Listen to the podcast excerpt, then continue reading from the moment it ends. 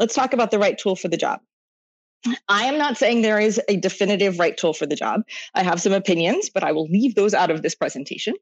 Um, and in order to figure out what the right tool for the job is, number one, figure out what questions you're trying to answer. My number one most valuable question in my entire career has been what are you trying to do? And so while I'm sitting here saying, oh, you're trying to optimize for growth, but what does that mean for you? Right? What metric are you trying to to increase? What does growth mean? What are you trying to have users do with your product led growth? Or actually this actually works across your entire marketing sales efforts anything that has to do with with almost any human being. What are you trying to do? What are the questions we can ask that help us get there right? What can um what are the questions? So what does this conversion rate tell me? Or do I even need to identify what the path looks like? Um, do I know what the path looks like, but I don't know who my personas are? So, what questions are you trying to answer? Then work with your product team because I don't know about you, but whenever I've been a CMO, I don't usually have control over the product. And therefore, when you're doing product led growth, when you're going post login, it's not your world anymore you need to work with a product team. Your product marketer probably knows how to work with a product team, or they know how not to work with a product team. Um, but you may or may not want the same tools because you're not answering the same questions. You're not doing the same things. Product doesn't know how to do marketing. No, you don't know how to do product, but if you're marketing with your product or growing with your product, um, you may need completely different visibility. And finally, don't take no for an answer if you don't demand visibility. If you don't work with the product team and say, hey, I've identified this tool, it can show me both before and after login, um, we need to install it, and they simply say no, you're going to fail. You are 100% going to fail absolutely every time. So I'm going to give you some bonus tips here as to how not to fail and how to get a little bit of visibility. And that is take them drinking. No, I'm kidding.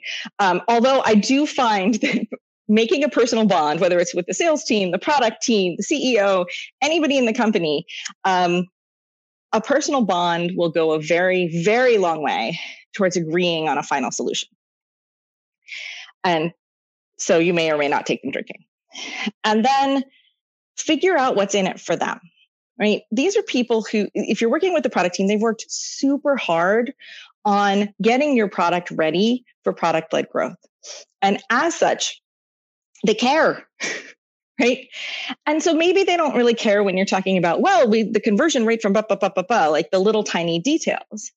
But if you say, hey, we're seeing an uplift in usage, right? That which is something that they traditionally care about, or if I do this, I can actually put marketing efforts towards seeing an uplift in usage of product, um, then they're a lot more motivated to say, "Oh, okay, I'll take your code snippet," or "Oh, okay, I'll de- I'll dedicate a product manager to figuring out how to how to help you track that." And finally, um, when you're de- developing the tool for the job, include them early, as early as possible. And so they feel like they have a stake in things. They've taken the demo with a vendor, um, and they know what's possible. And when they ask you whether or not your Martech stack can't just handle it, your answer is, oh, hell no.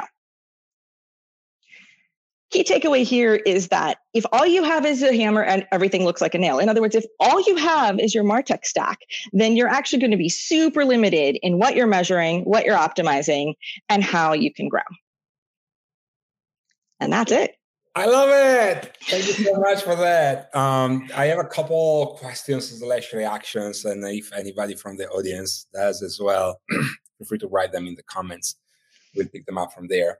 Um, so, uh, I think one reaction from my side to your um, talk track is that most companies, I think, would go down the data hygiene, data management habit hole. They would say, "Oh, we need to bring all the data together." Is that the right answer or the wrong answer from your point of view, and why? Well, it depends what you're trying to do. to harken back from, to my favorite question. Yeah. Um, and it also depends what the data is. Session data that I can't map to a user is kind of useless for me from a market from a marketing perspective because I'm so accustomed to using behavioral data, right? Um, and so I I love to start with the questions of what are we trying to do before just saying, oh, let's get all the data and then figure it out because I can because you're not going to figure it out from all the data. There's it's not going to magically be like, oh, hi, please go do this. It's just going to be data.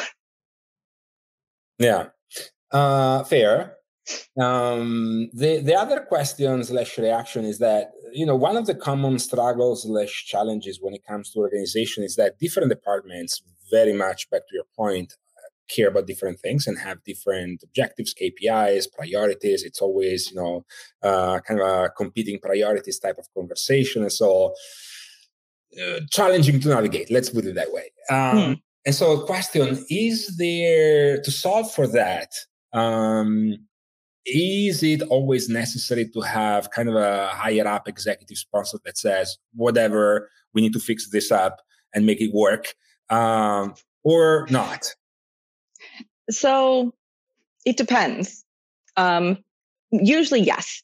Um, as much as I try to get people to work together, I usually find that you need executive sponsors.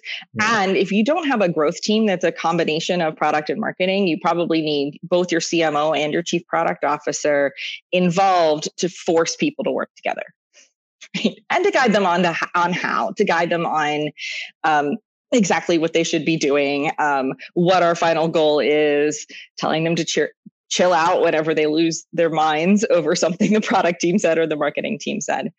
Um, but I, I think more and more as we look at product led growth, forming a combined team and not just having individual contributors try to work cross functionally will tend to work a little better. Mm-hmm. And then you may actually want a growth exec not a product exec and not a marketing exec, but a growth exec, then um, answering to the CEO. But that gets into org structure, and I feel like that's a little outside the scope. Mm-hmm. You see growth execs uh, being a thing in later stage companies, earlier stage companies. Like, what's your take on that? So I have an interesting take. So Mark Roberge um, from Stage Two Capital, and actually he was the head of sales at HubSpot when I was yeah. there, and for many years after, has said that he likes the, the model of a growth team reporting to product. I think it's BS. Speaking of hot takes, because any marketer that has to report to the head of product or somebody in product is going to quit. Mm. they will drive them absolutely bananas, and so I'm looking at this, and meanwhile, product people, they don't want to report to marketing, right? They're like, marketing, right. that's ridiculous. And that's actually why I'm leaning more and more towards a growth team reporting directly to the CEO or the COO, depending on your structure.